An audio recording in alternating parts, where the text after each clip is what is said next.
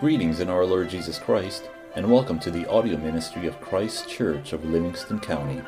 The following are three excerpts from a covenant renewal worship service led by Pastor Dirk DeWinkle, teaching elder at Christ Church. We trust you will be edified and ministered to by the Holy Spirit through this audio recording. Our call to confession this morning is from Proverbs 27, verse 13. Take the garment of him who is surety for a stranger, and hold it in pledge when he is surety for a seductress. Proverbs teaches us that debt in general is a trap. The borrower is servant to the lender. And therefore, we should not enter into debt lightly. But taking on other people's debt is what becoming surety is it is co signing on their loan. And the Proverbs clearly teach that we shouldn't become surety for others. In fact, we should run the other way, even for friends. When it comes to lending, the Mosaic Law and the Proverbs teach us to be generous and kind to the poor and to the needy, to not exact usury, charge high interest rates. And specifically, the law in Exodus 22 and Deuteronomy chapter 24 commanded the Israelites to return the poor, the poor man's garment or pledge to him at night so that he isn't cold and destitute or humiliated. This proverb is virtually the same as Proverb 20, verse 16, except for that, that proverb emphasized foreigners instead of seductresses. Take the garment of one who is surety for a stranger and hold it as a pledge when it is for foreigners. Both of these proverbs offer wisdom that, on a technical basis, subverts the teaching of Moses' law. It's commanding us to hold the pledge instead of returning it. So, how does that reconcile? In actuality, these proverbs are interpreting the law and showing us what godly wisdom is. Not becoming surety and avoiding the traps of the seductress. Basically, this proverb means that you should not go out on a limb for a man who's being a fool financially especially if he's not thinking clearly because it involves a girl. The garment was a security deposit, and holding it in pledge means holding him accountable for his folly. You should not become party to his sin because enabling it puts your capital at risk. And it ultimately would make you a fool too. Instead, holding him accountable is a form of declaring the gospel. You become an instrument in God's hands, saying what God says about his life choices. That the pathway to the seductress reduces a man to crumbs. This is wisdom, and it is difficult. Godliness means discernment, and it is far harder to go through the hard work of deciphering when it is time to show mercy and when it is time to speak truth and draw a line in the sand. It is far harder to do that than just taking a cookie cutter approach of either mercy all of the time, which ultimately is hurtful to the people you're trying to help and will completely wear you out. It's harder than that, that approach, or the cookie cutter approach of no generosity whatsoever. That just turns you into a Scrooge. Morality and justice require godly men and women to invest themselves in generosity with wisdom, and that takes humility, prayer, conviction, and courage. This reminds us of our need to confess our sins. So if you're willing and able,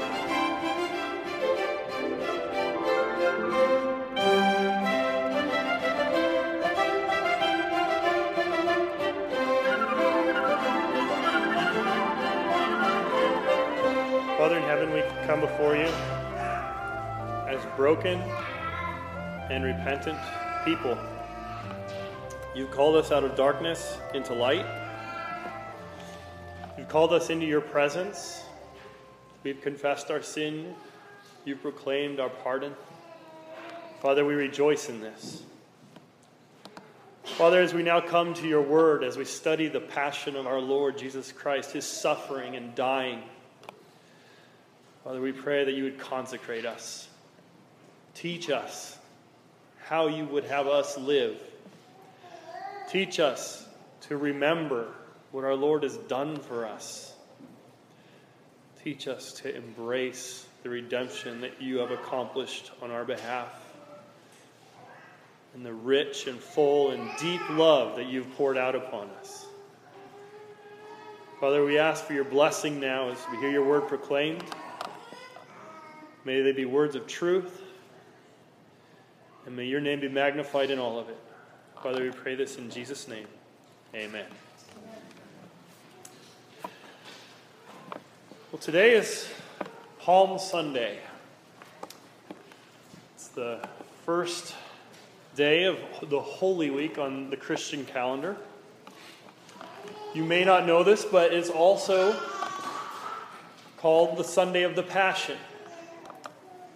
And so there are different texts in the lectionary to select from because of these different themes of this Sunday. So while today is Palm Sunday, in which we celebrate Jesus' triumphal entry, it's also the Sunday of the Passion where we consider and dwell upon our Lord's passion, his suffering. And you may have noticed that we went with the Passion text this morning in our, in our scripture reading from Isaiah 53, the story of the crucifixion in Luke 23, and Jesus' humbling of himself in Philippians chapter 2. This whole week, we remember Christ's suffering and we focus in particular on the end of his life. And that makes our continuing study of the Apostles' Creed very appropriate today, because today we're covering suffered under Pontius Pilate, was crucified, dead, and buried. He descended into hell, and the third day. That's the chunk of the creed that we're covering today.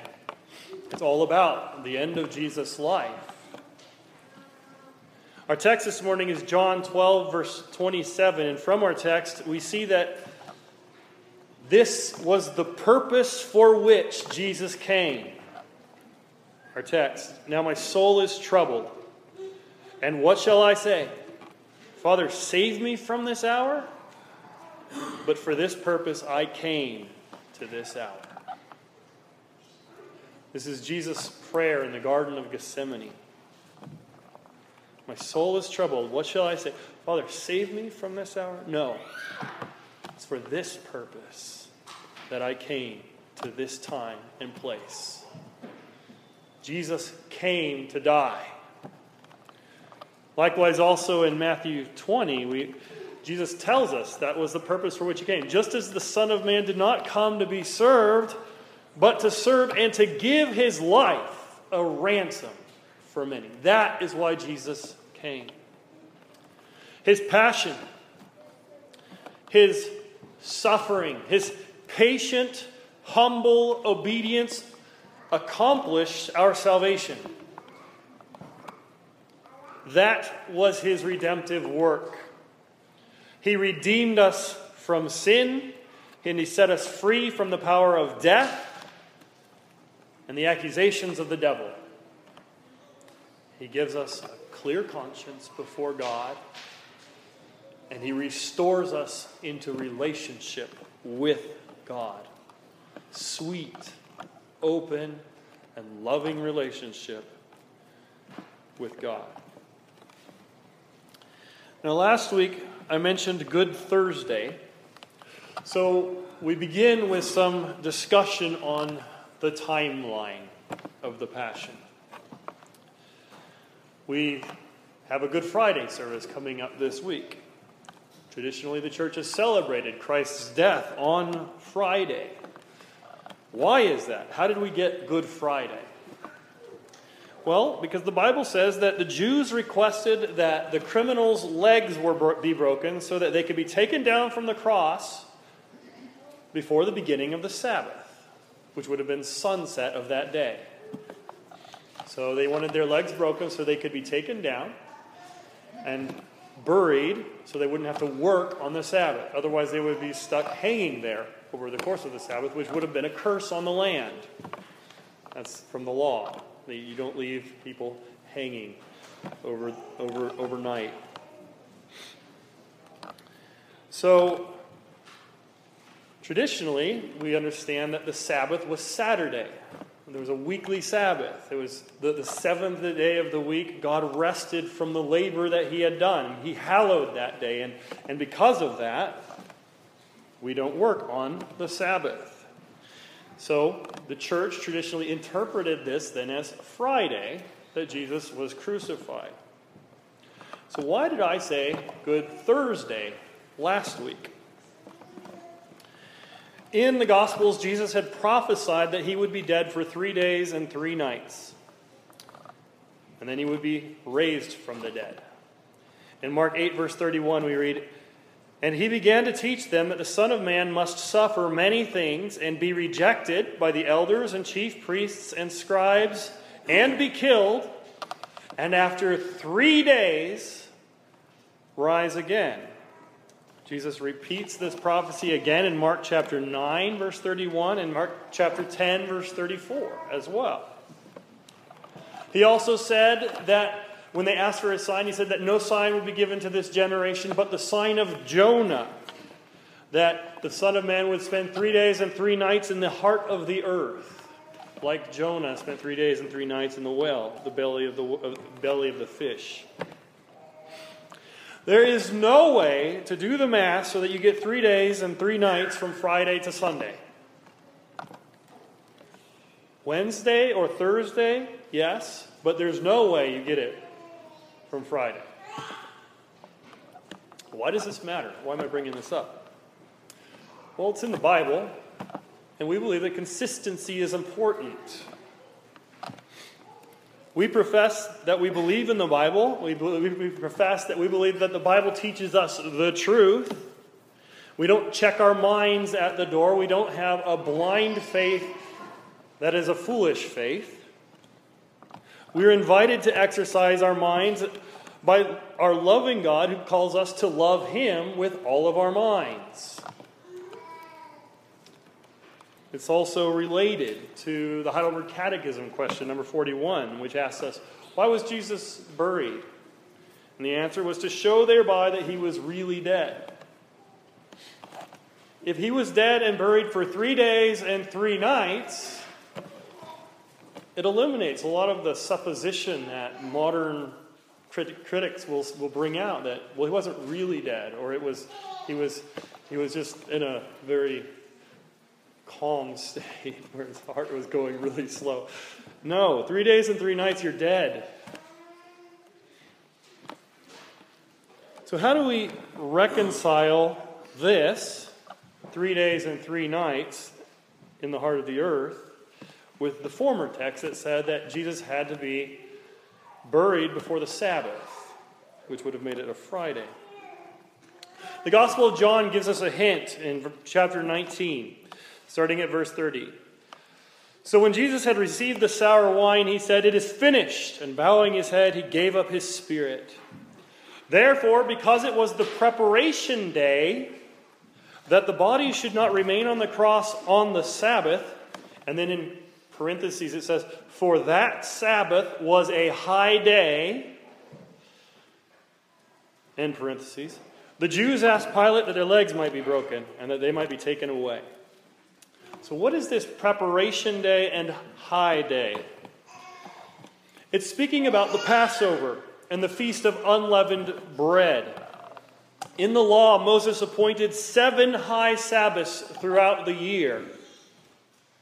That means they fell on a calendar day, not on a weekday necessarily. The first and the last days of the Feast of Unleavened Bread were high Sabbaths. The Passover was on the 14th day of the first month. It was not a high Sabbath. But it was followed by the 15th day of the month, which was the first day of unleavened bread. And it was a high Sabbath the very next day. And if you want to look this up, it's in Leviticus chapter 23, verses 4 through 8. So the Passover was the preparation day, the day in which they prepared for the unleavened feast. The unleavened feast, the dinner that was prepared. They sacrificed the lamb for the Passover feast in the temple on the preparation day. And that night, after sunset, they ate the Passover feast after the, the, start of the Sabbath. Incidentally, Jesus was crucified at the same time that the lambs were being slaughtered for the Passover feast. So, why Thursday and not Wednesday? Right? So we can do Wednesday or Thursday. Why Thursday, not Wednesday? Well, first of all, there's no way to be dogmatic about this. We, we, we can't say, you know, just absolute surety. The Bible doesn't say, and Jesus died on Thursday. But we can be, or we might be, persuasive. It has to do with the preparations for anointing Jesus with spices. In Mark 16, verses 1 and 2, we read this Now, when the Sabbath was past, Mary Magdalene, Mary the mother of James, and Salome bought spices that they might come and anoint him. Very early in the morning, on the first day of the week, they came to the tomb when the sun had risen. If it were Good Wednesday, then they would have been able to anoint his body on Friday, which would have been a normal workday. But because it was likely a Thursday, they would have had two Sabbaths back to back, where Friday was a Sabbath, a high Sabbath, and uh, Saturday was the, the regular weekday Sabbath. And so they had to wait two days, and then on the evening of Saturday, they could do exactly what it says here. When the Sabbath was passed, Mary Magdalene, Mary the mother of James, and Salome bought spices. They prepared for wrapping his body with spices, embalming him. And so, very early in the morning, on the next day, they went that night and prepared. They bought the spices, and then early the next day, they go to the tomb to be the first witnesses to Jesus' resurrection. And more on that next week. For now, we turn to the narrative of the passion of our Lord. This story is familiar and rich, and it is central to the redemptive work of Jesus Christ. The passion, the story of his death. It's familiar because it is told every time we tell the gospel. What is the gospel? Jesus came and died for our sins. But let's not let the familiarity of the story get, story get in the way of our retelling it. We love to tell the story as the hymn goes, to tell the old, old story of Jesus and the cross. We love to tell the story because it is rich, it is beautiful, and it is salvific. It occupies a huge chunk of biblical real estate.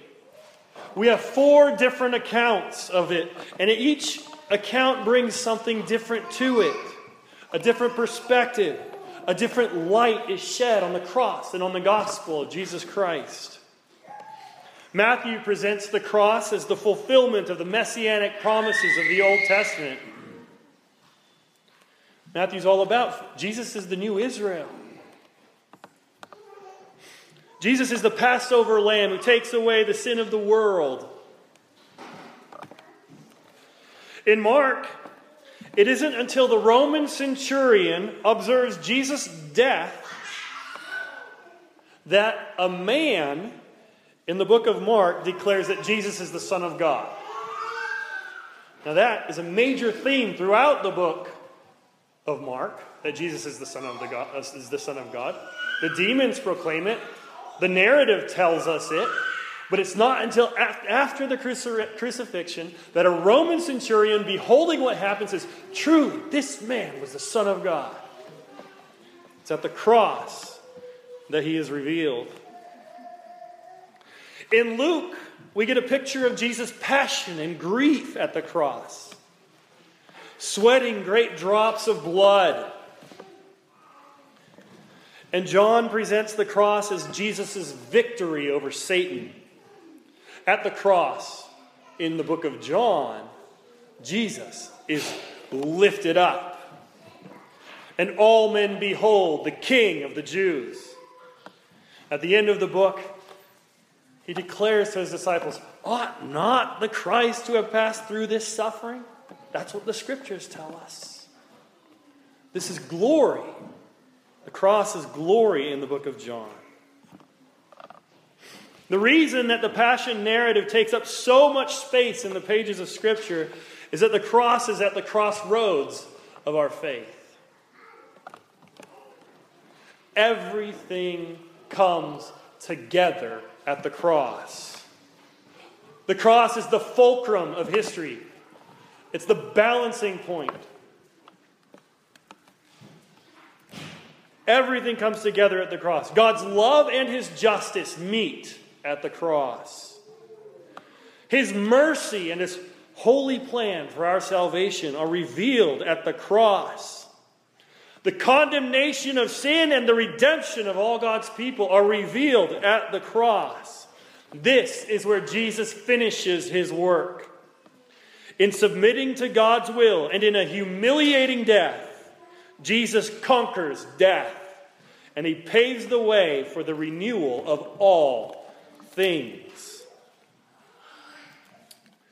So, what happened? What is the narrative? What is the story? The Apostles' Creed starts with Christ's suffering under Pontius Pilate, but it bears mentioning that the events which came immediately before that are truly a part of the extent to which our Lord entered into our misery and suffering. I'm speaking of Judas's betrayal. I'm speaking of the agony in Gethsemane. I'm speaking of the trials of the Jews. Notice Jesus' extreme anguish at what he knew was about to suffer. This happened right after he instituted the Lord's Supper and after Judas left to betray him. He took his disciples to the garden. We already read, well, we didn't read this yet this morning. Um, Luke 22, starting at verse 41. And Jesus knelt down and prayed, saying, Father, if it is your will, take this cup away from me. Nevertheless, not my will but yours be done. Then an angel appeared to him from heaven, strengthening him, and being in agony, he prayed more earnestly. Then his sweat became like great drops of blood falling down to the ground.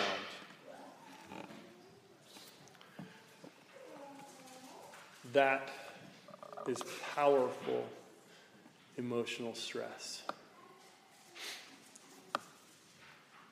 Jesus was in agony. He knew what he was in for, he knew what was coming. He begged God to take it away from him, and yet he persisted to go into that way that God had laid out for him, because that was our Father's will for him. After his deep agony, this stress which drove his sweat into drops of blood.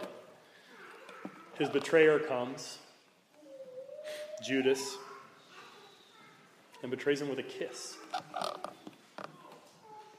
Kiss like a friend.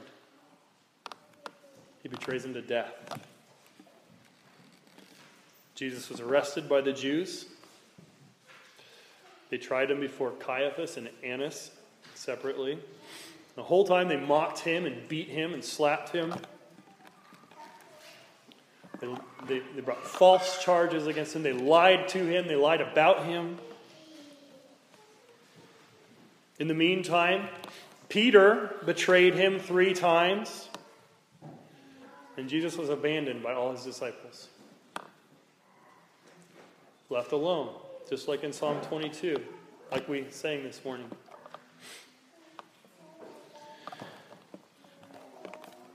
As we read in our text from Luke chapter 23, he then suffered under Pontius Pilate.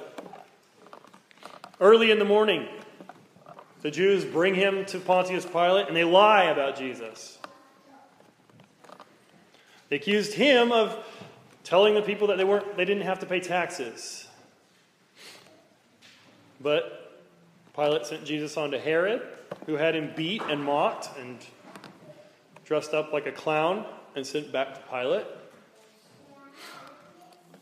Pilate did not want to condemn Jesus, but he was weak and ultimately he succumbed to the people, offering Jesus up to be publicly humiliated with beatings, thorns, mocking, and judicial murder. Next, as the Creed says, he was crucified, dead, and buried. They made him carry his own cross until he stumbled and was unable to the place of the skull outside the city gate. They disrobed him and nailed him naked to the cross about the third hour. Nine, so early in the morning, they show up at Pilate's door. By nine o'clock, they've nailed him to the cross. Nine o'clock in the morning. They string him up alongside two other criminals that justly deserve the punishment that they're receiving. The scriptures record seven different sayings that Jesus said on the cross. Luke chapter 23, the first thing he says as they're nailing him to the cross, he says, Father, forgive them, for they know not what they do. He has compassion. Even as they're murdering him, he has compassion on them. Next, he says, as he's hanging on the cross, he looks out, he sees his mother, and he says, Woman, behold your son. And he looks over and he sees John, and he says, Behold your mother. Jesus was Mary's firstborn son. He had a responsibility to care for her. He exercised that responsibility by shifting it to his first cousin, John, son of Zebedee. And from that moment on, Mary became the responsibility of John. So even on the cross, Jesus didn't fail to uphold his responsibilities, to exercise righteousness. Then at the ninth hour, this would have been at 6 p.m., Jesus says, Eloi, Eloi, lama sabachthani, which is Aramaic for my God, my God, why have you forsaken me? And he says, I thirst, John chapter 19. And he says, It is finished.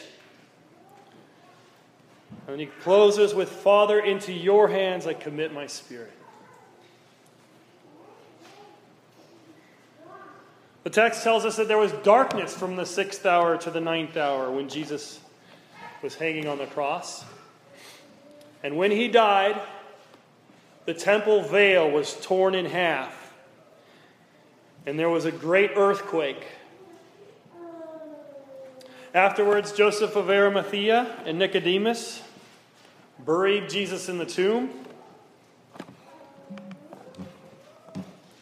And now we're asked, we're forced to ask, why the cross? Did Jesus have to be crucified? And the answer is yes. Paul tells us in Galatians chapter 3 Christ has redeemed us from the curse of the law, having become a curse for us, for it is written, Cursed is everyone who hangs on a tree. Don't you see that everything that Jesus did his whole life was consistent with what he said back in the Sermon on the Mount?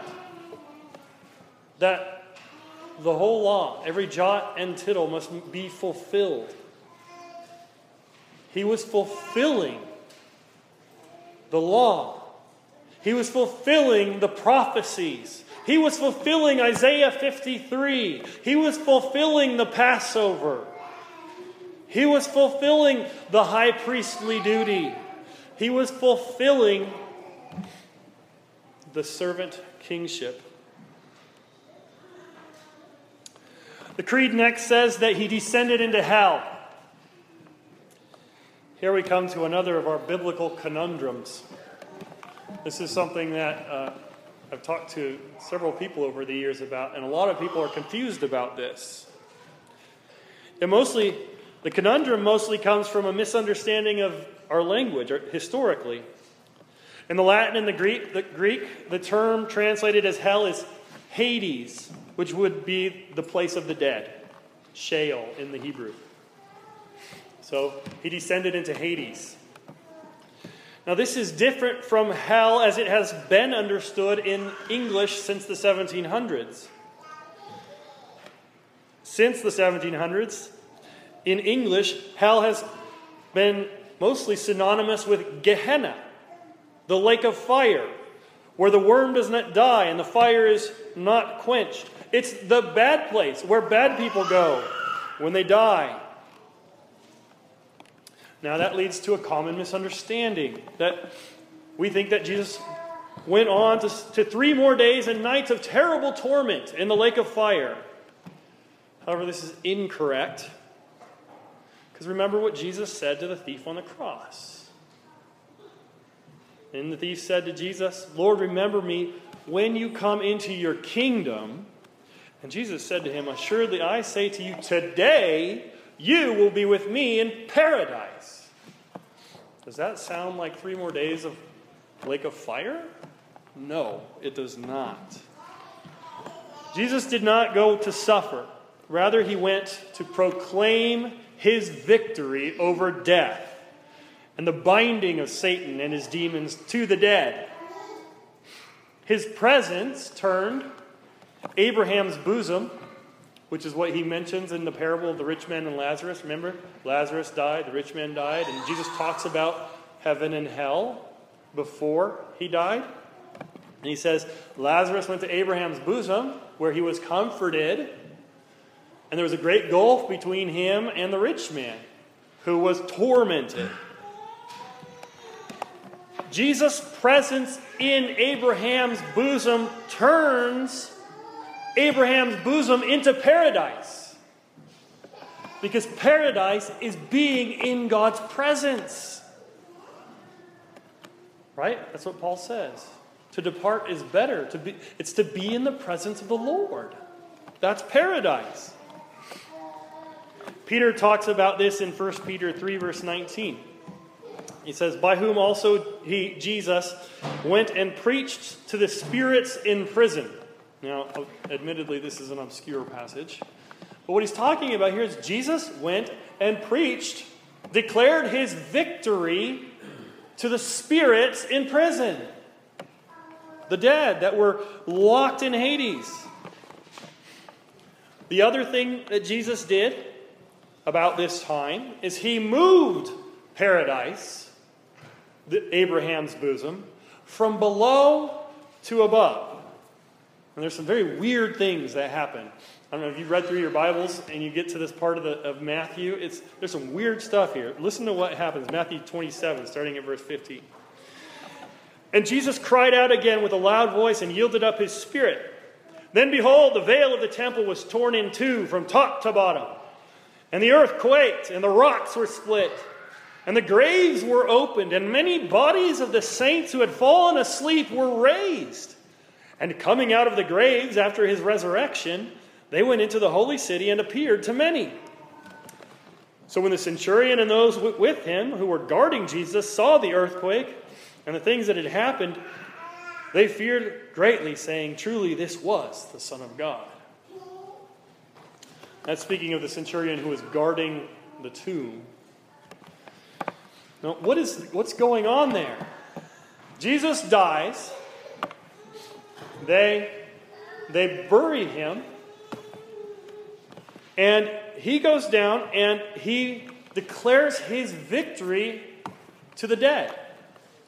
And after his resurrection, Jesus moves paradise from below to above. Abraham's bosom. Now, because of the accomplishment of our redemption, we can now be in the presence of God the Father. The dead can now be in the presence of God the Father. The sanctified, the redeemed dead can be in the presence of God the Father. So Jesus split Hades in half. And he said, Gehenna, the bad place, is going to stay down.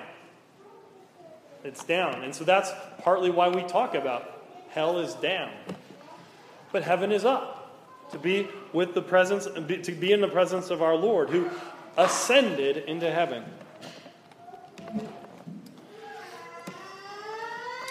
Paul talks about this in Ephesians chapter 4 also. He says, When he ascended on high, he led captivity captive and gave gifts to men. This, he ascended, what does it mean? But that he also first descended into the lower parts of the earth. He who descended is also the one who ascended far above all the heavens that he might fill all things. So, what did Jesus do when he died? He went to Hades and declared his victory and the reconciliation of mankind with God the Father. And at his resurrection, he led his people out. So it's, a, it's a new exodus. He led his people out of, of the valley of, of death, out of the slavery to death, into the freedom and the life of God the Father. So, why does all of this matter? What is so important about this bizarre and grandiose narrative? The answer is that this is the story of Jesus' redemptive work. God created the world. 4,000 years since the first hints of the gospel to Adam.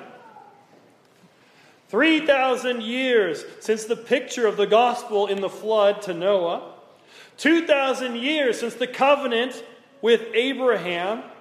1,500 years since the covenant and the establishment of his people Israel through Moses, and a thousand years since David, God has finally displayed his sovereign and perfect plan for the salvation and redemption of mankind. After thousands of years of sacrifices and ritual and shadows and types and prophecies and songs and hopes and dreams. We behold the glory of the King of Kings laying his life down so that he might pick it up again. Our God has reconciled us to himself. He has provided the perfect atonement. He paid for our sins. He washed away our guilt and shame in the most painful and sacrificial way there is in suffering and the death of the cross. Jesus humbled himself and submitted to God's way. He humbled himself to the point of death, just as we read in Philippians 2. That is what he came for. That's what John the Baptist prophesied about him immediately after he baptized him and anointed him to be the Christ. In John chapter 1, verse 29.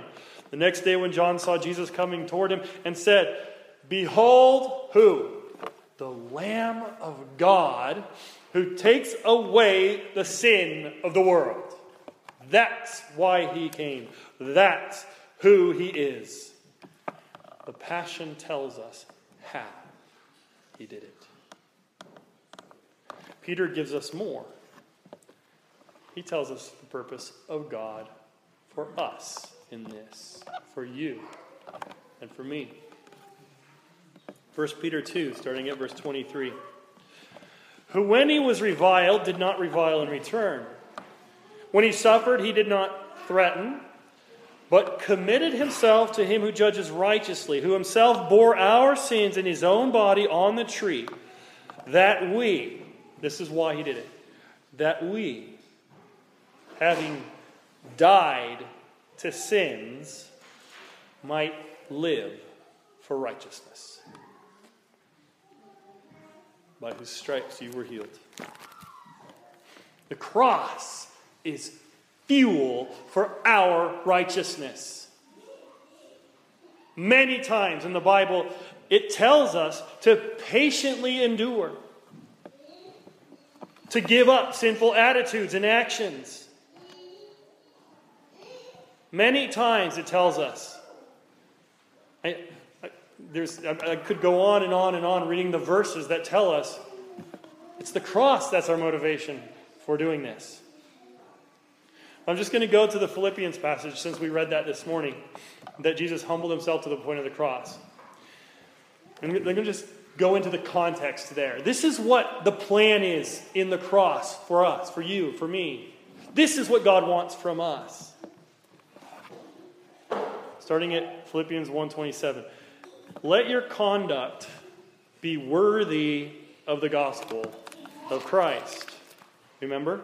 That we might live for righteousness. Let your conduct be worthy of the gospel of Christ, so that you stand fast in one spirit, with one mind, striving together for the faith of the gospel.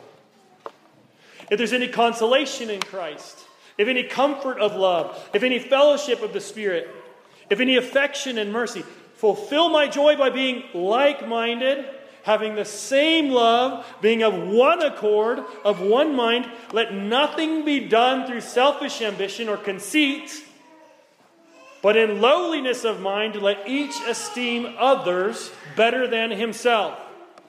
Let each of you look out not only for his own interests, but also for the interests of others. And then we get the passage that we read. Let this mind be in you, which was also in Christ Jesus, who humbled himself. All the way to the point of death. And he did it because God rewarded it. It, it wasn't, it wasn't a, a foolish sacrifice that he made. He did it because of the joy that was set before him. So that now he has a name which is above every name. He's the King of kings and Lord of lords. And every man, woman, and child must bow the knee and confess with their mouth that he is Lord. And he rights all wrongs. And he judges everything. He is the judge. That's what we proclaim when we proclaim the gospel. After Paul gives us that glorious passage, he closes with more for what this means for you and for me. Therefore, my beloved, as you have always obeyed, not as in my presence only, but now much more in my absence, work out your own salvation with fear and trembling. For it is God who works in you both to will and to do for his good pleasure. Do all things without complaining and disputing, that you may become blameless and harmless children of God, without fault in the midst of a crooked and perverse generation among whom you shine as lights in the world. To live in righteousness is what God is calling us to. To be His people, His children, His witnesses. Because at the cross, Jesus showed us what our salvation costs and how much God loves us. That's what he showed us. Our obedience is nothing but our gratitude. Our obedience is, is our gratitude and it's our declaration of God's good work, the, the work that He accomplished for us, the work that He is accomplishing in us. Because we see him crucified, we live for righteousness. Because we've died to sin, we live for Christ. In the name of the Father, the Son, and the Holy Spirit, let's pray. Father in heaven, we thank you. We rejoice and thank you because of your rich redemption you have accomplished for us. We praise you that in your mercy You sent your Son to go through unspeakable agony and torment, undeserved, for our benefit. Father, we pray that this week you will impress upon us how much you love us and how much you valued us. Help us to remember what our Lord went through so that we might remember how good and how great and how kind and how loving and how merciful you have been to us. Father, we pray that you would work your works of righteousness in us.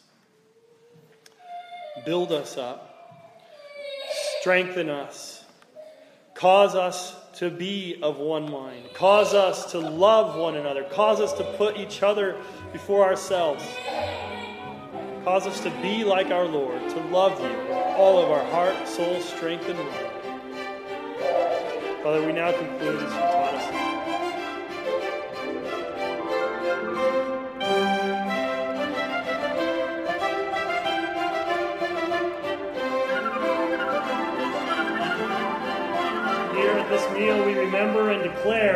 the glorious sacrifice that Jesus accomplished for us. His bread is his body. He gave himself to be food for us. Just like the Passover lamb was all in, Jesus didn't just partly die. Just like the blood of the lamb covered the doorposts, so that the angel of death passed over, Jesus' blood covered the cross, so that God passes over our sin and Jesus redeems us from death. The instrument by which this is accomplished is faith. God has done this. Jesus is his Son, sent to die for our sin, to bear our stripes, to suffer for our transgressions. He came, he died, and God raised him from the dead. God set him in glory with all power and authority over heaven and earth, and Jesus reigns at God's right hand until every enemy will be subdued under him. Do you believe? Then come and welcome to the marriage supper of the Lamb, to whom be glory forever and ever. Amen. This table is for all who are baptized Christians under the authority of Christ and his body, the church. By eating the bread and drinking the wine, you acknowledge that you are a sinner without hope except in the sovereign mercy of God, and that you trust in Jesus Christ alone for your salvation.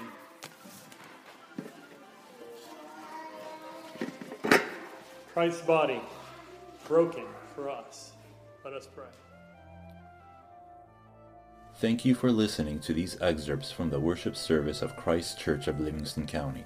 If you would like further information about anything in these messages, the Bible, about Christ Church of Livingston County, or wish to make any other related inquiry, please feel free to contact Pastor Dirk DeWinkle through our website, ChristKirkMI.com. That's C H R I S T K I R K M I.com. Again, thank you and blessings.